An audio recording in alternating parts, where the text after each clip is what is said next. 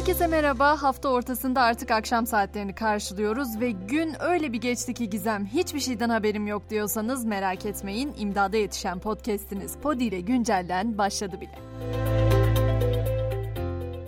Gündemdeki yolculuğumuzun ilk durağı yine deprem bölgesi olacak. Acılar unutulmuyor, unutulmayacak ama ihtiyaçlar da bitmiyor. Her şeyden önemlisi hayatta kalanların barınma sorunu şüphesiz. Bu konuda Çevre Bakanı Kurum şu an itibarıyla depremden etkilenen 11 ilde 46.300 konutun yapım sürecinin başladığını bildirdi. Biz de bölge için sürdürülebilir yardım konusunda yapabileceklerimizi lütfen tekrar gözden geçirelim, yardımlarımızı eksik etmeyelim.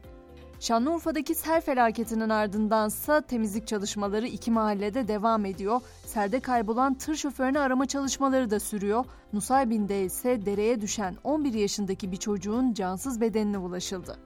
Başkent gündemine geçecek olursak Millet İttifakı CHP lideri Kılıçdaroğlu'nun adaylığı için bugün başvuruyu yaptı. YSK başvurusu CHP Grup Başkan Vekilleriyle Millet İttifakı partilerinin temsilcileri tarafından yapıldı. HDP'nin de içinde yer aldığı Emek ve Özgürlük İttifakı ise Cumhurbaşkanlığı seçimlerinde aday çıkarmayacaklarını açıkladı. Bu arada Anayasa Mahkemesi HDP'nin sözlü savunmayı seçim sonrası yapma başvurusunu reddetti.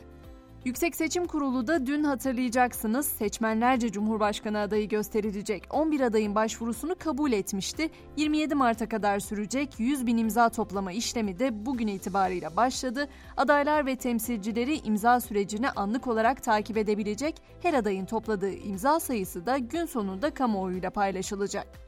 Gelelim İyi Parti lideri Akşener'in açıklamalarına. Akşener, Cumhurbaşkanı Erdoğan'ın bugün çadırda geldiğimiz kaliteyi bile yeterli görmüyoruz sözlerine tepki gösterdi. Akşener, bunu duyduğum zaman kalbim duruyor zannettim diye konuştu.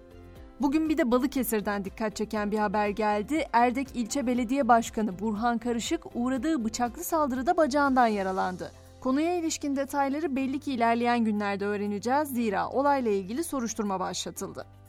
Piyasaların gözü ise bugün Amerika'dan gelecek haberde banka iflaslarının ardından Fed'in yeni faiz hamlesi merak konusu. Fed'in faiz kararı bugün saat 21'de duyurulacak. Merkez Bankası Para Politikası Kurulu ise faiz kararını yarın açıklayacak. Hemen bir yıldır devam eden savaş hattına da göz atalım. Rusya'ya ait insansız hava aracı Kiev bölgesindeki bir liseye saldırı düzenledi. İki katı yıkılan binada çok sayıda ölü ve yaralı olduğu belirtiliyor. Ukrayna'da ise Rusya ile ilgili isim ve sembollerin kullanımı yasaklandı. Konuyla ilgili yasa değişikliğinde Rus emperyal politikası suç olarak kabul edilerek kınandı.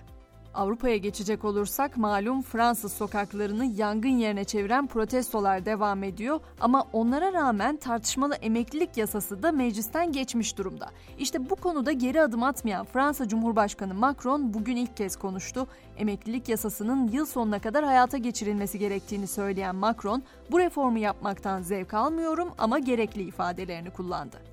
Uganda ise eşcinsellere yönelik aldığı kararla çok çok konuşuluyor. Uganda eşcinsel ilişkiyi 10 yıla kadar hapisle cezalandıran eşcinsellik karşıtı 2023 yasa tasarısını onayladı.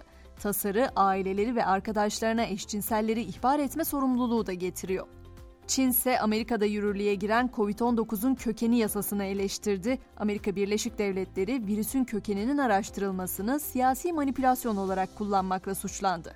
Bu arada ABD'nin Texas eyaletinde lüks bir yolcu gemisinin 284 yolcusu ve 34 mürettebatı bilinmeyen bir sebepten dolayı hastalandı.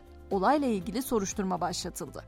İklim krizi dediğimde ise biliyorum hepimizin aklına hemen felaketler geliyor ama pek çok ülkenin ikliminin değiştiği de artık yatsınamaz bir gerçek. Çin'in kuzeyindeki ondan fazla bölge ve eyalette kum fırtınası uyarısı yapıldı.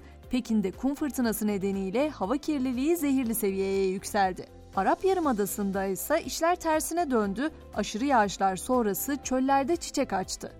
Son durağımız ise Yeni Zelanda olacak. Ülkede ilişkileri biten gençlere destek sağlamak için yeni bir proje başlatıldı. Daha iyi Sev adlı programla Yeni Zelanda'da ilişkileri sonlanan gençlere bu zorlu süreci daha sağlıklı şekilde geçirebilmeleri için sosyal medya üzerinden paylaşılacak yazılar ve podcast yayınlarıyla destek vermek hedefleniyor.